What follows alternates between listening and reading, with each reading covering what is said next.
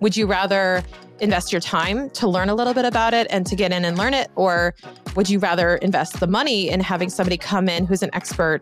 And there's no wrong answer. But when you're starting out, I tend to see more people invest their time because that's what they have more of than money until they hit a critical mass on investing their money in professionals to open up their time.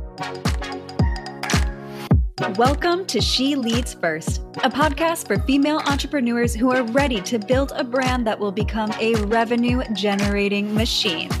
Hey guys, I'm Emily Cincotta, a brand and business strategist with years of experience in both marketing and online product development.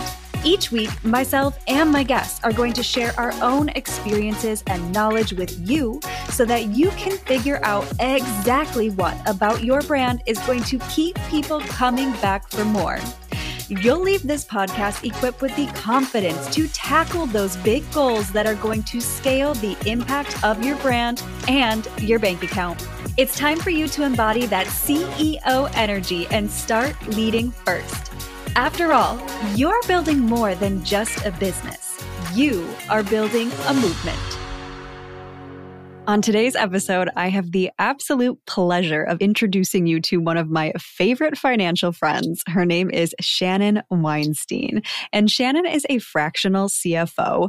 Don't worry, she explains what that is right away in the episode for us. But she's a CFO for growth minded business owners, a CPA, and a teacher at heart.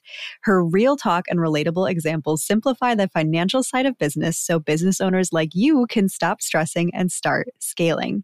She really is such a phenomenal teacher. You'll hear throughout our entire interview that even though we're talking about sometimes complicated or overwhelming in if they're taught in a really dense way concepts when it comes to money she's got such a beautiful way of pulling forward analogies and examples that make it so crystal clear and easy for you to understand Shannon is also the host of what she loves to call the IRS's least favorite podcast. It's called Keep What You Earn. You guys, I was a guest on her show as well of uh, almost two years ago now, I think. It was closer to the beginning of my business. So go check out our episode there after you listen to this one. But she releases daily episodes five a week. Isn't that incredible? Shannon is also a frequent speaker in business, mentorship communities, and masterminds alike. And I know that you are going to gain so much value out of today because we are breaking down all of the different components and people that you may need to hire in your business to manage your finances. And she breaks it down in such a simple and practical way. Are you ready? Let's dive in.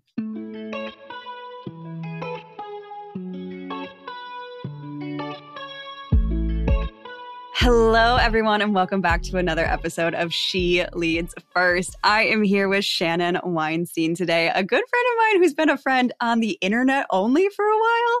And I swear we just saw in person. We just met in person for the first time, but we were talking about how I really thought we had met in person before. And Shannon, you're like, nope, nope, this is the first time, Emily. So, Shannon. Yeah.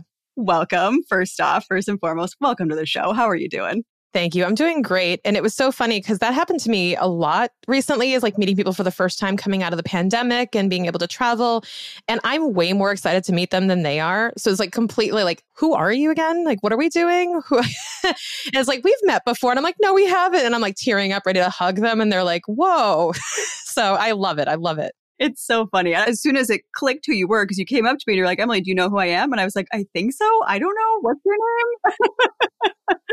Because you looked so familiar. I was like, oh my gosh. No, yes, I know you. I love you. I've been on your podcast. It's just so funny how deep of connections you can build with someone on the online space and then be like, oh, I've never actually met you in person or seen you from the waist down. Exactly. I was like, maybe if I put a block here, you'll recognize me if I only show my bust up. Probably would have. That's so funny. But I also just heard that you are in Costa Rica, also the power of the internet. How long have you been living there? Since 2020, about splitting my year between here and Connecticut off and on. So, like about half the year each year since 2020. Oh, that's living the dream. It truly is. I'm so excited that you are on today. I know everyone listening is going to get so much value out of this episode because we are breaking down your money, your tax strategy, who you need to hire for help in your business and when, which is so important. And this is the gift that you gave to me when I started my business almost two years ago now. I was on your podcast and afterwards, we just got to talking, and I was like, wait a minute, Shannon, I don't know any of this stuff. And you broke it down for me so simple. And I can't tell you what a gift that was and how helpful it was. So I'm so excited that we now get to do that for everybody who is listening here. So, first thing I want to dive into, you are a fractional CFO. And I laughed when we talked about your title because I'm like, that's one of those things that everybody hears that title, but nobody knows what it means. So, can you break down that for us first? What is a fractional CFO? Absolutely. Fractional CFO is the type of person who can help you turn your data into decisions. That is how I would articulate it. But what that actually means is that we are somebody who understands the numbers and speaks the language so we can translate it for you, the business owner, so that you can actually run your business and move toward your goals in the right direction. Think of us as the navigator in the front seat of the car with the map or in this case with the navigation tool, the iMaps, whatever, Google Maps, that's telling you, hey, there's a pothole coming up. Hey, you might want to make a right over here to go a faster route because there's traffic ahead. So anything that we can do to use our expertise, our knowledge that we bring to the table as CPAs or accountants or tax pros to serve you that's really what it's all about is bringing our knowledge to the table as an extension of you as the business owner but with that financial expertise. So when we say fractional CFO, fractional just meaning part time. I work for multiple different companies. I actually have 10 different businesses that I serve so that I am the CFO of each of these businesses. I can pull my experiences from one or the other to the other ones. It's a really cool feeling when I can share that knowledge. But then also the CFO being exactly as I described, that financial person sitting at the table with the business owner trying to strategize. Oh, and so helpful and so needed because we don't all inherently have that financial literacy, right? Like you went to school for this, you got certified in this. We, we don't know it just because we run a business. So everybody needs, I think, that objective outside eye to come in and say, hey, here's your blind spots, or here's what you need to be prepared for, here's what you need to be working on. However, not always from day one in your business, which is a great segue into what we're talking about today. So, I would love if you can open us up here with this rundown of who are the important players in our business when it comes to our finances and our tax strategy. And let's start to talk about when we need each and every one of them. But first, just the who are the players? Who do we need to know? Right. And there are so many different labels for the different people that you work with in your business. And what people don't realize is they're going to ask for a particular label and not really ask for the right one very, very frequently. And I'm going to explain why. But most importantly, what I want you to do is understand the people who help you in the form of the questions they answer for you. Because that is more the important thing to understand. When I have this question, this is who I go to. As opposed to what they do for you, think about as what they answer for you or what value they give you. Because there are so many different professionals that do an entirely different thing. If you think about it, we're all like restaurants and it's like they could all offer the same type of menu item, but have a very different experience, a very different ambiance, a very different service level, a very different price point. But they all have maybe a burger on the menu. It's just going to be very different depending on where you go. But you're going to find the right one for you. So, as opposed to what's on the menu, let's talk about what they give you. So, the first off is a bookkeeper everyone pretty much knows what a bookkeeper does, but they're collecting the data. They're making sure that you have the journal, the ledger, the history of where your money's been, come and gone, why, where did it go, what have you been spending money on from a category standpoint. They also may include a little bit of what I call financial operations, which is are our vendors getting paid? Are customers paying us on time? So that's what we call accounts payable and accounts receivable. Are we in a position where we're waiting for money? What is in our cash balance right now? How much are we actually making in profit? You'll gather all of that information from your financial statements, which are usually compiled by the bookkeeper. The bookkeeper is basically showing you the data and reporting it out to you. Then you get into tax professionals who are going to be responsible for publishing the story of how your money spent the year. That is really your tax return. So your tax return is just telling the story and saying, here's what happened last year in Shannon's business. And that person will publish that story. That does not mean the ink is still wet and they can change the outcome. Typically, it means they are typing up what they've been given. And that's what people misunderstand a lot of the times is you really can't change much without that hot tub time machine. Like, I'm sorry, you can't change much in April related to like, oh, my taxes are too high. What can I do now? And I'm like, go back six months and change something. Just to clarify, when you're saying they can't change, you're talking about how much is owed in taxes for the. Yeah, like you can't change the ending of the story after the ink is dry, is how I would articulate. it. So you can't change how much you're going to owe in taxes. I mean, you can do a few little things, but like you're really not going to want to strategize and tax plan after the year is done. That's not planning, that's after the fact. So a tax preparer will typically prepare your taxes, but they may not be as involved in strategizing, planning ahead, co authoring the story with you. They are just going to report out what happened, and they will do that for a lot of different people. A tax professional who offers tax planning, tax strategy. This is why it's so complicated, guys, because there's so many freaking labels for what they call it. But tax planning and tax strategy are kind of one and the same. And that is planning ahead for what's going to happen and then figuring out what to do about it figuring out what actions you can take, what things you can do to help reduce your tax liability, or maybe just plan for what that liability is going to be and save and create a saving plan. Whatever that may look like, and paying your estimates, as we talked about before, that would kind of fall under the advice of either a tax strategist or if your tax professional does more than just produce your returns. H&R Block just does tax returns. Like they're not going to pick up the phone in July. I don't even think they're open in July. I think they just kind of pop up and disappear like spirit Halloweens, you know, like they, they pop up and then suddenly they're gone. And they will just prepare the returns for you. So you have to make sure the service level of what you're doing is appropriate for what you're looking for. So if you can't ask them questions like, how do I reduce my liability? Then they're probably just preparing and you need something more. And then finally, you get the CFO level, which is what I've described before, which is really around that financial strategy, growing and scaling your company and earning more and keeping more of it. Okay. So you're at that fourth level there we want to hire Shannon, we got to go to level four. we got to go to level four, but you need all of these people. So you need a bookkeeper when you're first starting out. I would say, I'm going to be bold and say after about six months in your business, you should probably at least get some type of help with your books. I would say if you're doing it yourself on a spreadsheet, crayon on a napkin, I don't care. If you're tracking something, if you're writing something down about what's coming in and going out, that is better than nothing. But after oh, six to 12 months, maybe I'll be, I'll give you a little leeway there. If you are, you know, still doing it yourself, I think that there's an opportunity there to outsource at least a review of it, a quarterly check in with a bookkeeper to compile the data, make sure it's giving you the information you need. Because it doesn't have to be this like massive financial commitment or monthly thing. You could do it every quarter. You could do it once a year as long as you have a really clear understanding of, hey, I want to meet with you once a year in, say, November before the year ends, see where we're at, see what's going on with my business.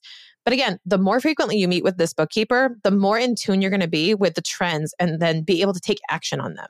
You're going to get the real time feedback of how decisions in your business are affecting your numbers. And that's more valuable than waiting until the end of the year and only putting it together so that your tax pro can fill out the forms. Otherwise, you're not really consuming it and using it to your advantage, which is kind of a disservice and, and stripping it away of a lot of the uh, the value is if you're not being able to consume your numbers during the year. Yeah. So I want to almost pause and dig in here just a little bit because I know that there's a good chunk of my audience who their business right now is a side hustle, maybe. So they still have income coming in from their full time job, or they just haven't really taken the time to separate their personal and their business finances, even. I would love if we can kind of like zoom in on this stage of business and talk about one, why it's so important to separate your finances, and two, what it means to get a bookkeeping system set up. So, do we need different software? Like these types of questions questions because I know it can feel really overwhelming. And also this big feeling of like, well, why do I need to do this right now if my business is still small? Yeah. And it's so funny because I say the time to do it is while it's small because when it's big, it's heavier lifting. You want to move the things around when they're small and when the stakes are lower. When the stakes are higher, you're then going to make the excuse of, well, it's too much of a heavy lift. I mean, just now you were saying, I don't want to move my bank account because, oh, it's just such a pain in the ass. But like, because you got bigger things to worry about because you're a bigger business now. So, like, there will always be some reason that you're not going to go do it. There will always be a reason. You might as well just do the, the thing when it's little, is my take on it, is like just take care of it now so you don't have to think about it when you're a bigger business and you have better things to do. But separating your business finances is really key for a couple of reasons. One is just sheer tracking, like knowing what's coming in, going out, and it's separated from day one as close to day one as possible is ideal, especially if you have an LLC. Now, you don't need an LLC to do this. If you have a sole proprietorship, which is just a non LLC, and you're operating with yourself, your social security number, just as you as an individual. So, like Emily, the business, can have her own bank account. You can have a personal bank account that is for your stuff, then you can also open a second personal bank account that you happen to connect to your Stripe, your Kajabi, whatever, that will now transact only through that bank account. And it's just a dedicated, it's like a second gym locker at the gym. It's another place to put stuff with your name on it. You're just going to cover, I say you pay for both. It doesn't cost money, but you're paying for two gym lockers and you can, you have the pleasure of using both of them. But here's the thing if you have an LLC, you want to set one up, but you're going to set it up under your EIN number not your social. Because the whole point of getting that LLC was it was a different locker number. It was a different code so that if someone busted into one of your gym lockers, they can't get into the other one. If you have the same combo on both of them, now they can get into both. But if you have two different locks, two different locks with different combos, then if someone breaks into one, they will only get one locker worth. That is exactly how it works with LLCs when it comes to liability protection, although quite simplified. It's basically respecting that there's a second locker for your stuff that you're going to put stuff in that's to safeguard it. So your business should have all of its assets in its own bank account and your personal with its own stuff. Because God forbid, and I'm not a lawyer, not legal advice, disclaimer, disclaimer, right? But if you got sued, like you got into a car accident, you got sued, they can't come after your business stuff. They can only go after that one locker and vice versa. A client, something goes sideways, they want to sue you, they can't come after your personal stuff. And again, I'm not speaking in absolutes. There are things that can happen. But if you don't separate your finances, Emily, most people don't know this, you're poking holes in the barriers. And if you're not going to respect the boundaries of these two entities, a judge in court won't.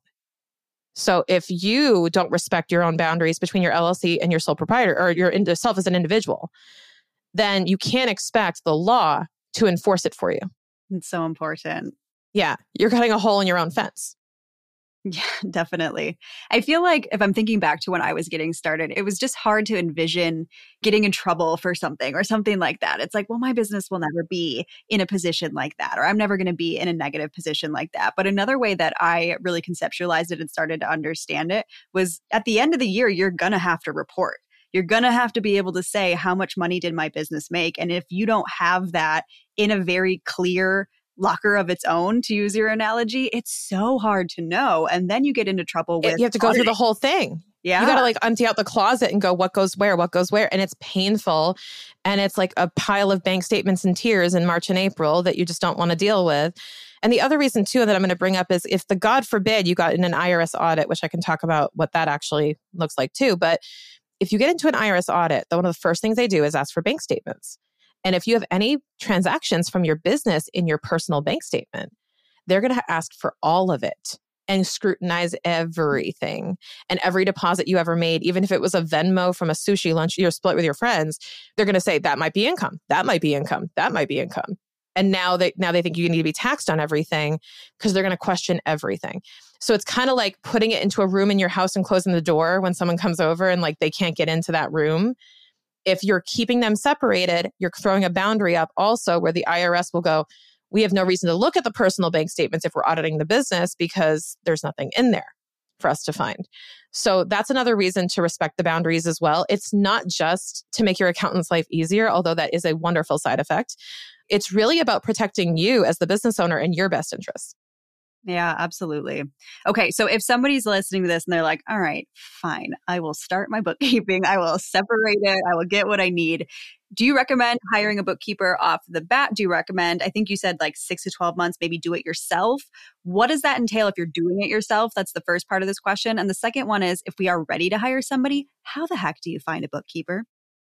Great questions. So, I would love it if everyone started with a bookkeeper, but I know that is not always practical. So, here's the thing. If you're going to spend some money on a bookkeeper or let's say the equivalent of let's just say between two and five hundred dollars a month if i'm using a really like casting a wide net on a range of what this could cost you right? Then i would say if you're going to have that budget and i'm going to go against my bookkeepers are going to kill me but i'm going to say spend that money on someone that's going to help you generate revenue or spend that money on something that's going to create a better customer experience to get people coming back. So you have a viable business. You are generating products. You are selling widgets like or services or coaching. Spend it on enhancing your product or enhancing the way that you sell or getting more clients in so you have money.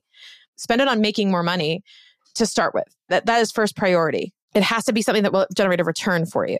A bookkeeper is going to be an essential cost for you, don't get me wrong, but I think that your first priority should be creating a stream of investing that will create more money back and multiply back to you.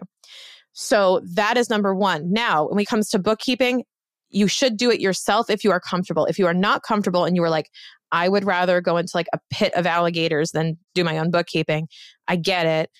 But that means that you have to either invest in hiring somebody, find somebody you know who's willing to chip in and take a quick look at stuff, learn, invest in training yourself a little bit on how to do it. And it really does not take that much time, I promise. Especially if you don't have that much activity, it's going to be like an hour a month, and everyone just runs away from this one hour a month. And then they finally do it, and they're like, that's it. And I'm like, yeah, you've just been avoiding that the whole time, acting like it's a monster under the bed, and it's actually a mouse if you just look at it. And you actually dive in and do it and go, oh, that, that took me 20 minutes. And I'm like, yeah, I know. I, I don't know why you've been putting this off for 60 days. Yeah, that's what I learned after I hired a bookkeeper, they were like, well, you actually didn't have that many transactions because you sell high tickets. They were like, this isn't that much work. it's like, oh, so I could have done it myself? Probably, yeah. And it's nothing to be afraid of. And I think that's the thing is you just have to know yourself and go, would you rather invest your time to learn a little bit about it and to get in and learn it? Or would you rather invest the money in having somebody come in who's an expert? And there's no wrong answer. But when you're starting out, I tend to see more people invest their time because that's what they have more of than money until they hit a critical mass on investing their money in professionals to open up their time. I love the practical, pragmatic advice around this because I think that that's the piece of the conversation that's missing a lot. And then that people bump up against problems of like, okay, I, hear you that I should be getting professional eyes on this, but where's the money to do so? Like, I, I'm just trying to make more money. I don't want to spend it out on somebody to look at my money to tell me I don't have a lot of money right now. Like, that's, I think, where people get really stuck. So I appreciate that you have a, a bit more of a pragmatic approach to it because I think it's very helpful for anyone listening. So, the next thing I want to move into here is I noticed that on these list of the four professionals, we did not hear the word accountant come out of your mouth. I would love for you to dive into a little bit around why. So, everybody will post on Facebook or in their communities and their mastermind groups, their networks, and say, anyone know a good accountant? Anyone have a good CPA? And I'm going to tell you why those are unhelpful questions. I'm going to tell you specifically why an accountant or a CPA. Let me start with CPA. A CPA is a credential. It means I passed an exam 15 years ago. I am a CPA, so I can say this like anecdotally. I passed an exam 15 years ago and I applied for a license and paid a bunch of money and I have to take 80 hours of education every 2 years. Therefore I am a CPA. However, however, I can specialize in any number of disciplines. I could be a forensic specialist. I could be a valuation specialist. I could study doing auditing. I can do tax work. I could never actually do a tax return in my life and be a CPA because all it is is saying doctor. Just because someone's a doctor doesn't mean they've done heart surgery. Okay. So it's a different specialty. A CPA is a designation saying you passed a test on all of the things at a very basic level. But then in our careers, we tend to specialize. We tend to work for certain companies. We tend to find what we like and really go in and go narrow. And typically, if you say, anyone know a good CPA? What they typically mean is a good tax preparer or a good tax professional. They're looking for someone to do their taxes. A better way to approach those questions is what you're looking for. So instead of saying, anyone know a good Mexican restaurant or good restaurant, I should say, say, anyone know where I can get a good taco? Much more specific, much more effective. If you're looking for a taco, don't say, anyone know a good restaurant. Let's be specific about what we're looking for. And that's what you guys are doing by saying accountant or CPA. And it's not anyone's fault. It's just that we've done a crap job of explaining this to people that accountant and CPA are meaningless because they cover the entire spectrum of the whole industry, the whole profession. So what's important is you get specific on what are you trying to solve for? What questions do you have? And what would you like to get out of that? So I need someone to do my taxes. I need someone to do my books. I'm looking for someone who can help me with X, Y, and Z. And that's a really important factor is knowing what you're looking for for them to do to find the right specialist. So, does accountant on its own have a specific meaning of like if you are an accountant, all these services fall under that umbrella? Generally we use the word accountant. It can oh, it's so subjective. So like i'm an accountant. Somebody who is a staff accountant at a big corporation says they're an accountant. Somebody who is a fractional cfo would say they're an accountant. Somebody who is a tax pro would say they're an accountant. So like everyone identifies as accountant as like a broad career category because it's easy and people understand it. So we kind of default to it because it's the layman term for like okay, I know what you do generally. Because if I say fractional CFO, to your point, everyone's like, hmm, what is that? Accountant is also a good way to dismiss it and say, I'm an accountant. And then like it usually ends conversations. But like, you know, the the real audio that's like, I'm an accountant. I just tell everyone I'm an accountant. It's the most generic way of describing what we do. You can say an accountant, but then go a little bit deeper because that won't give me any help in determining who I can connect you with. So, does bookkeeper also fall under that umbrella term, or is it kind of like anything above a bookkeeper becomes an accountant? Yeah, it's so tricky because even bookkeepers say they're accountants. So it's like anyone in the entire profession that touches numbers could theoretically say accountant and not be wrong. That's why it's just the most vague term and I never use it. But a bookkeeper is a bookkeeper. That's why I say bookkeeper, tax pro, CFO. A tax pro could be a strategist or a preparer. But really, it comes down to I'm looking for an accountant usually means you're looking for somebody who will do your taxes or do your books or both. But if you can be specific about what which of those or what of that you need done, you're going to get to your answer a lot faster. Okay. This is wildly helpful to clear up because I think that was one of those questions that I still had in the back of my head too of like, where does accountant fit in? So I know that other people have these questions too. It's like doctor. It's like the most broad term to describe anyone who has the credential. Yeah. Yeah. Okay. So interesting. So then we're moving. The next phase is tax preparer. And you said that there's the preparer versus the strategist. So the tax preparer is the H&R block. They're the people where it's like, please just help me do my tax return, tell me how much money I owe to the IRS, that type of conversation. Typically, yeah. So then the strategist, at what point is it time to upgrade into that level of support in your business? So I would say, now I would say there's tax preparation, tax strategy as like functions, right? There are people who do one of either of them, and there are people who do both. And my recommendation is find someone who does both because you want to find someone who will co author the story and then publish it with you. But they will meet with you during the year to help you plan, to work with you, to understand your business, to just be uh, kind of embedded in the story so that they can follow along and they're not just playing catch up in April and relying on you to give them all the information and all the documentation. You want to find someone who you can meet with during the year and discuss your business so they can get to know you a bit better. Because as you grow and you need more strategies, you want someone with that history who will just like know that these are your goals. This is what you're trying to do without having to play catch up and then have to upgrade. So I would say you want to start a relationship with someone who can maybe say, Hey, I have my books done. Will you prepare the taxes? Yeah. And then as you grow, and tax strategy really comes into play, by the way, not just for business owners, but if you own real estate or if you have other sources of income too, that can add to your complexity of your tax strategy personally. So it will depend on your personal situation 100%. But if you're only looking at your business, there are tax strategies you can take advantage of as soon as $50,000 in profit. So if you are hitting $50,000 in profit or more, there is probably a strategy namely the S corporation is something that comes on my radar that you should be looking at with your CPA, with your tax pro, whatever they call themselves. You should be discussing it with them to say, hey, is this something I should be considering? Or they should be ideally bringing these ideas to the table as they're watching you grow. Yeah. Oh, there's so much in there. So, my first question that's popping up is if you are going, let's say, to a tax preparer for the first time and you want to find somebody that you can build a relationship with for that strategic piece as well, what are the questions that we should be asking that person to figure out if they're the person who can do that with us or if they are more of like, quote unquote, just the preparer, the H&R block? This is one of my favorite questions because I think it is under asked. Is like, what should I be asking the person who's going to see me financially naked?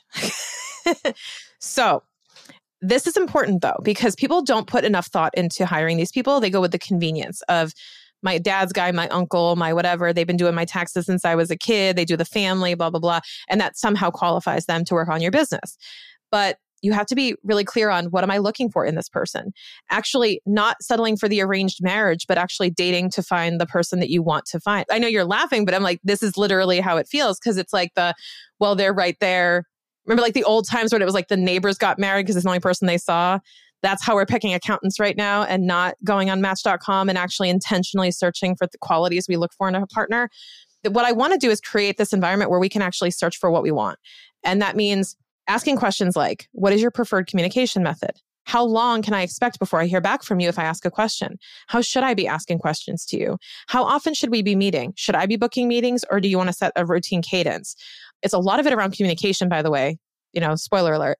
because I think a lot of the breakdowns happen in not being able to speak to one another and waiting for the other one somehow to text back and go, it's the stalemate, right? Because it's like, I don't know what to ask them. And then they're on the other side because I've been on the other side and they're going, funny, they haven't asked me anything. Yeah. I think it's that piece though. It's like you don't know what you don't know. So you don't know what to ask. Exactly. But the problem is the accountant is not trained on how to teach. They are trained to know a lot of things and to share it with you when you ask them. However, they're not trained to read your mind either, and vice versa. So there has to be a communication and a dialogue, but a lot of accountants aren't used to dealing with people who are hesitant around money. They're dealing with other accountants. We're surrounded by other accountants our whole career. So we're like, well, if they have a question, they're just going to ask me. And then you realize, like, wait a minute, these entrepreneurs aren't comfortable just asking these questions. They may feel ashamed. They may feel stupid. They may feel like, who am I to ask this question? Or this is a stupid question anyway. Or I don't know. I'll figure this out. I'll Google it. I'll GPT it, whatever.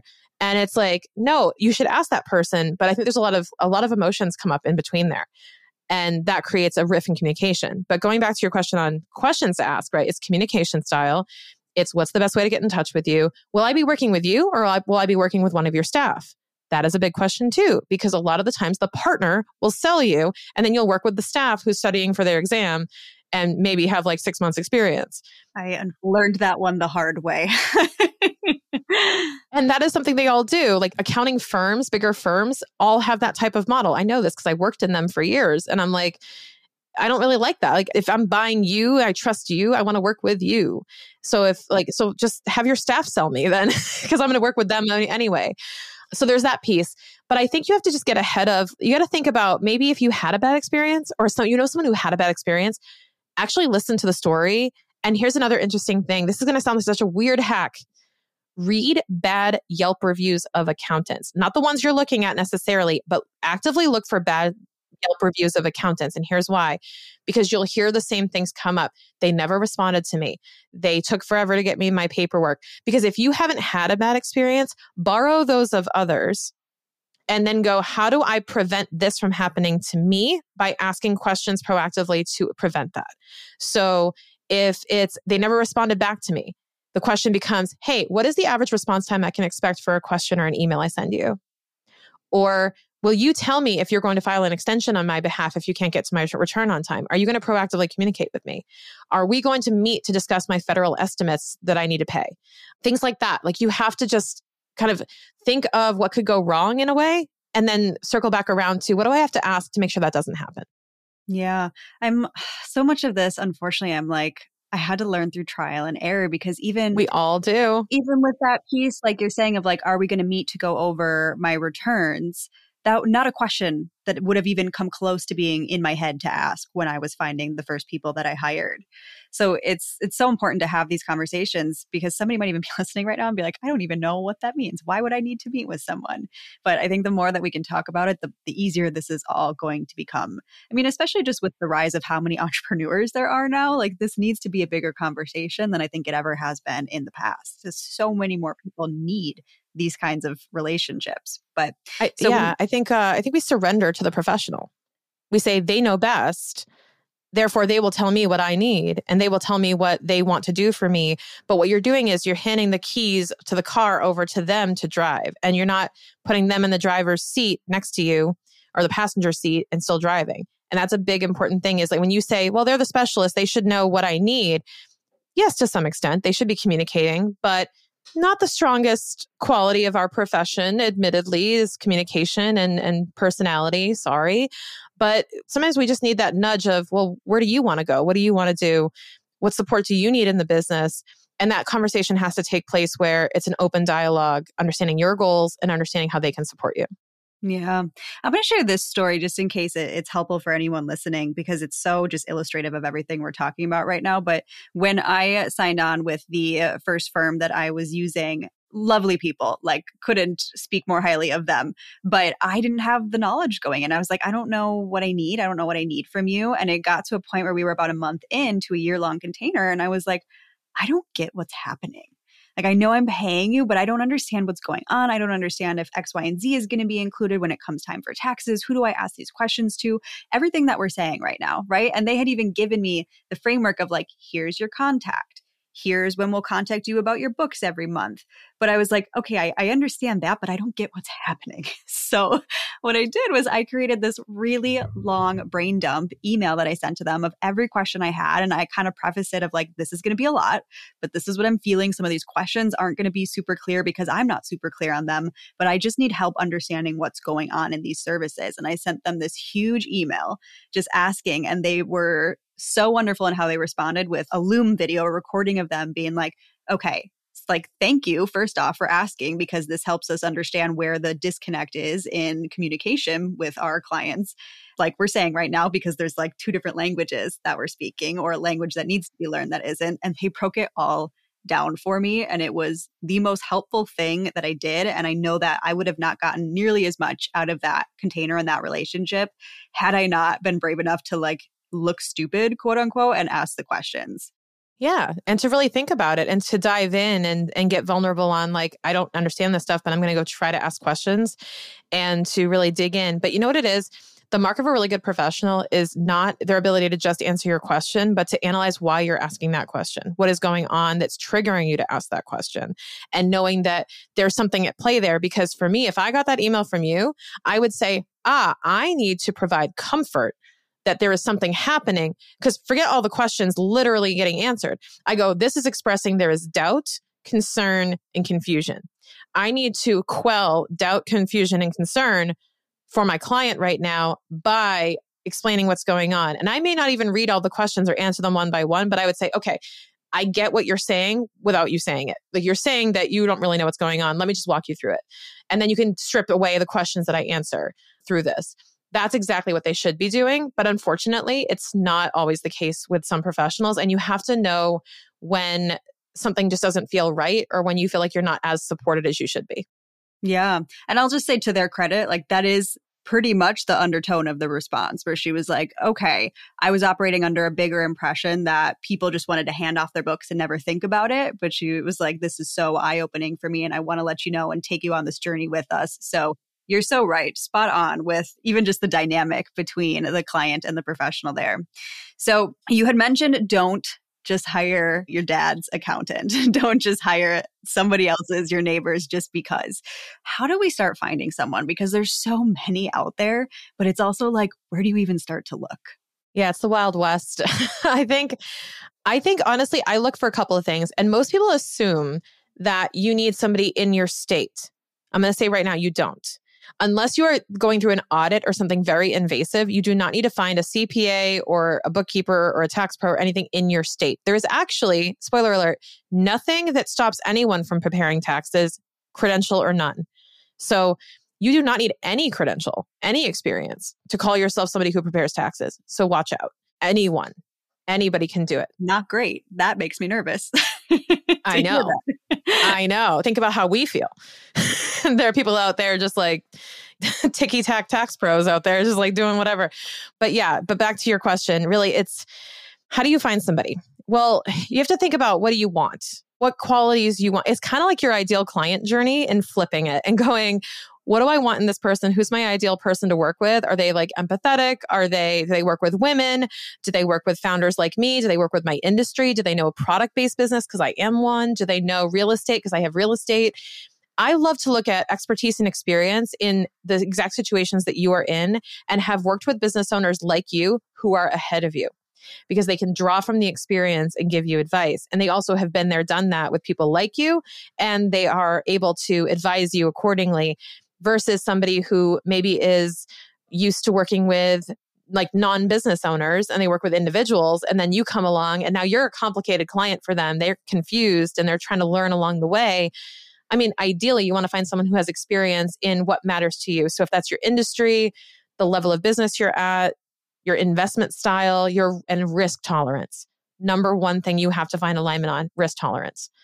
And by that I mean ability to be aggressive or conservative with certain tax positions you take, meaning rounding up or rounding down on those deductions depending on how you think you can defend those positions when you want to deduct an expense. So you got to find somebody who matches you. Yeah, that was the biggest point of conflict. I mean, conflict's a harsh word, but that I had with the the first firm I was working with was I wanted a more aggressive tax strategy and they didn't feel comfortable. I'm not even saying I was wanting to do anything crazy. They were just mm-hmm. very on the conservative side.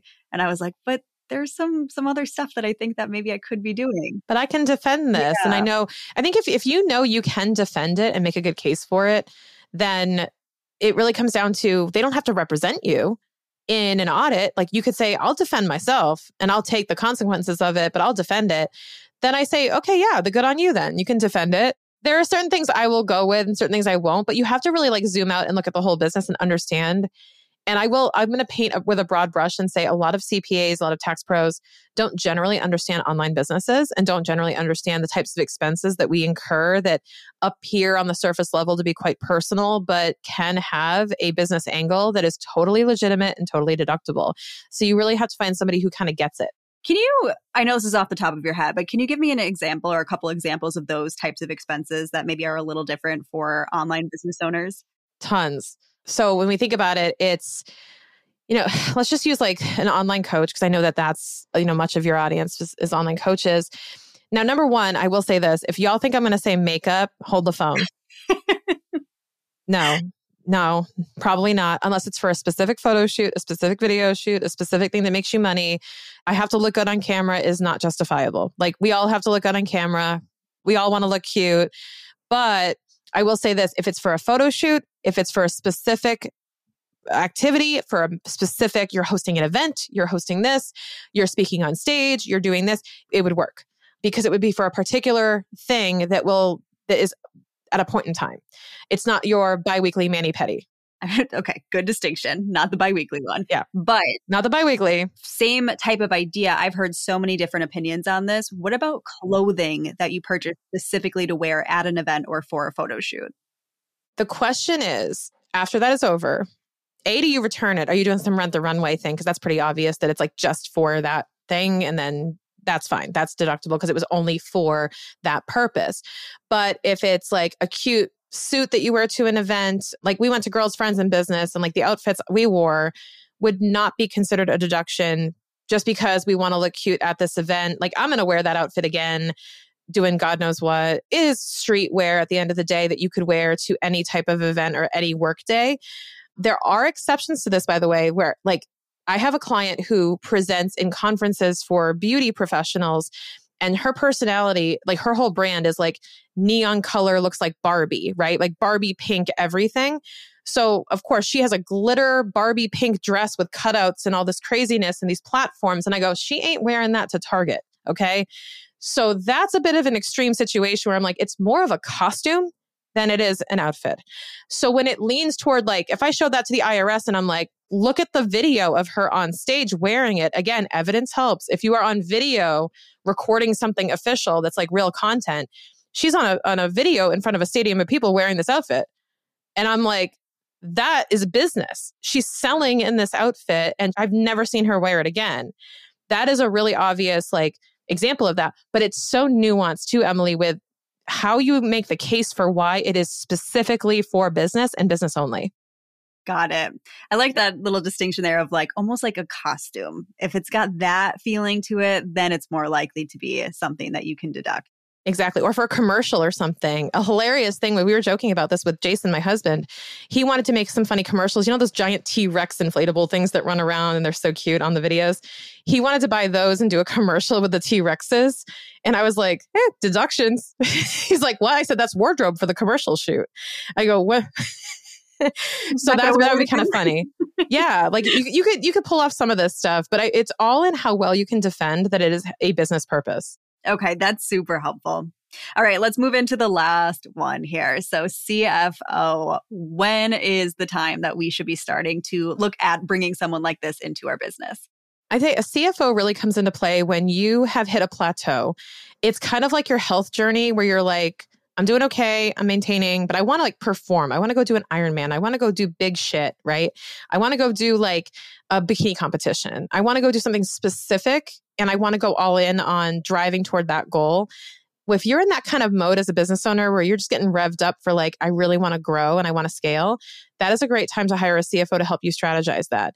Another thing would be if you want to raise capital. So if you want to take on investors, you want to restructure, you want to take on partners, you want to just add complexity into your business, you want to have somebody on your side that can help advise you. And that might be when you're starting to think about, hey, who on the team can provide this lens when we have these meetings, when we come to the table. We need somebody who understands this dimension of our business to weigh in on it. That's really what you should be thinking about. So I would say if I had to, again, paint with a broad brush, I would say north of 500K, definitely. Ideally for high six to low seven figures and up. Okay sometimes you just really want to be able to ask someone a question. Like you just really want to get a professional's advice on things. And I uh, bring that up because there is kind of this in between tier where it's like you've gotten the most out of the tax strategy for where you're currently at but there's some questions about like but what should i be reaching for next? What should i be pulling in next? What does this mean? How do i get creative where this for this where you do want to be able to ask someone like a CFO, but you maybe don't have quite CFO money yet, which is where you've created a really beautiful solution for that is coming to market right now as we speak, as we're recording this, that I would love for you to jam on a little bit here as we start to wrap up. Yeah, absolutely. So I've created this thing called CFO on Demand. Now, what it was based on is the fact that I have a podcast called Keep What You Earn with a ton of different listeners. They're all in their early stages of business. And I hear from them all the time that's like, I'm trying to grow to be big enough to work with you, Shan. But the funny thing is, I need you to help me get to that point so I can work with you. And it's this circular reference back to I need you, but I can't afford you, but I need you so I can afford you. And I said, okay, not to mention my mission this whole time has been I want financials to be a tool for inspiration, not intimidation. And I want that to be a truth for so many business owners and make a bigger impact. And how can I do that if I'm limiting my roster to 10 clients? How am I serving my overall mission of educating more people besides the podcast? I want to be able to help people on a bigger scale. So I said, okay, what can I do? And we came up with this offer and we're so excited about it. It is a community, it's really a messaging channel between me and you as the business owner where you can ask me questions, quote unquote, pick my brain. And you can attend group calls where we're going to go through trainings on how to break through that seven figures, how to grow your business, how to become that next level business owner from a financial perspective.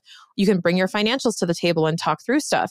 We want to actually start the conversations around money. Because, like I said, a lot of it is just the conversations aren't happening, whether it's you're a professional in you, not seeing eye to eye and not asking the right questions, you could literally come to the table in CFO on demand and say, Shannon, what should I be asking my tax pro when they send me my tax return? I will tell you. So it's not just about your numbers, it's also about how do I interact with my pro better? You know, what should I be asking them? How can I show up a little bit more intelligently in my next meeting about my numbers? What are the four numbers I need to know and help me memorize them? Help me understand what they are. And nobody's really like sitting beside you and hand holding and doing that. So we are doing that. It's called CFO on demand. And we have two tiers, one of which is the group where you can get access to me and my team and the group calls. The other is a VIP where you can actually book 20 minute one on one sessions with me and bring your stuff to the table and we can dive in and try to get you some quick wins. And all of that is under $100 a month. So it's really, really accessible to the early stage business owner. It should be a no brainer. And we just wanted to make it more accessible to more people. And it's at the CFOondemand.com is where you can find any information about the program. In incredible. Like, this is such a deal and such a golden idea. I am so glad that you are doing this because, like we've been saying this whole podcast here, this whole episode is it's just so important to have access to these conversations because you don't even know ahead of time what questions you need to be asking until you hit a situation where you're like, shoot, I wish I could ask somebody these questions. But maybe the only person I know is again like my dad's accountant who maybe has no idea what the online space is like and what's going on and what help I really even need. So this is such an incredible idea. I'm so excited about this and so glad that you get to share all of this with my listeners and your audience as well. I know because we are talking about it off camera as well, you also have a resource that summarizes really beautiful everything that we went through today. Can you tell people what that's called and where they can find it? It. And we'll, of course, link it in the show notes as well afterwards. Absolutely. So for free guys, you can go to moneypromatchmaker.com to get Money Pro Matchmaker, which is basically my whole guide of how to work with your professional better. It's almost like this like therapy guide of how to communicate with your professional, but it's also a It's a great tool because it teaches you what each professional will do, what questions they can answer for you, what their focus area is, what their goal is for you of what they're going to do for your business. And you'll kind of know at what level you should be investing in which professional and what to look for. So we tell you here's what to look for in terms of qualities, what questions to ask, so that you just have a better working relationship because we just want to elevate the relationship you have with your professional. And again, make it a source of inspiration, not intimidation, one step at a time. Even if it's not with us, we want you to have a better relationship with the person you work with. Ugh, boom done mic drop. I'm like that is so good. Everybody needs this. So please run to the show notes after this episode get the resources that you need connect with shannon thank her for all of the knowledge that she has dropped on this episode because it is so helpful and so needed. Shannon thank you so much for coming on. Thank you. Always appreciate it. Fantastic. All right you guys i will see you in the next episode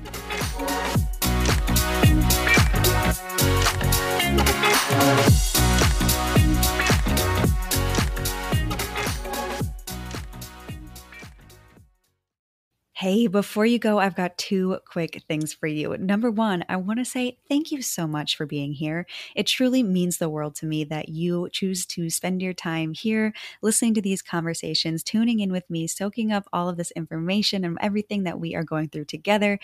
I cannot express how much gratitude I have for you for being here on this journey with me. With that said, number two, the second thing I have for you is I want to make sure that since you're here, you have my phone number. Seriously, I have an inner circle daily text list where every single day, Monday through Friday, I send out a positive affirmation or a journal prompt or something I've been thinking about, or even an aha moment that has completely shifted my perspective that I want to share with you too, so you can share in on everything that I am working on to grow and continue evolving and continuing to be the best version of myself. I want to share those things with you. And the best place to do it is through this inner circle daily text text list. So if you want to get on this list, if you want to receive these messages from me, and again, yes, it's really me, it's coming straight from my phone. What you need to do is text the word community to my number at 213 606 3853. Again, that's the word community to my number 213 606 3853. As soon as you send me over that tax, I will send you a message back with the quick details to officially register for this Inner Circle daily text list. And once you are all registered, we are ready to get to texting. The messages all go straight to my phone. I see all of the replies. I look at them. I send you messages back. So it is such a great way for us to connect and continue to work on our growth together. So go ahead and shoot me that message ASAP so that we can get connected.